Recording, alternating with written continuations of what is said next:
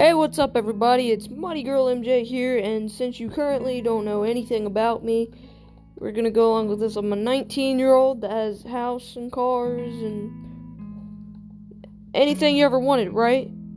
Yeah, no, not really. Materialistic things aren't that important. Let's talk about it.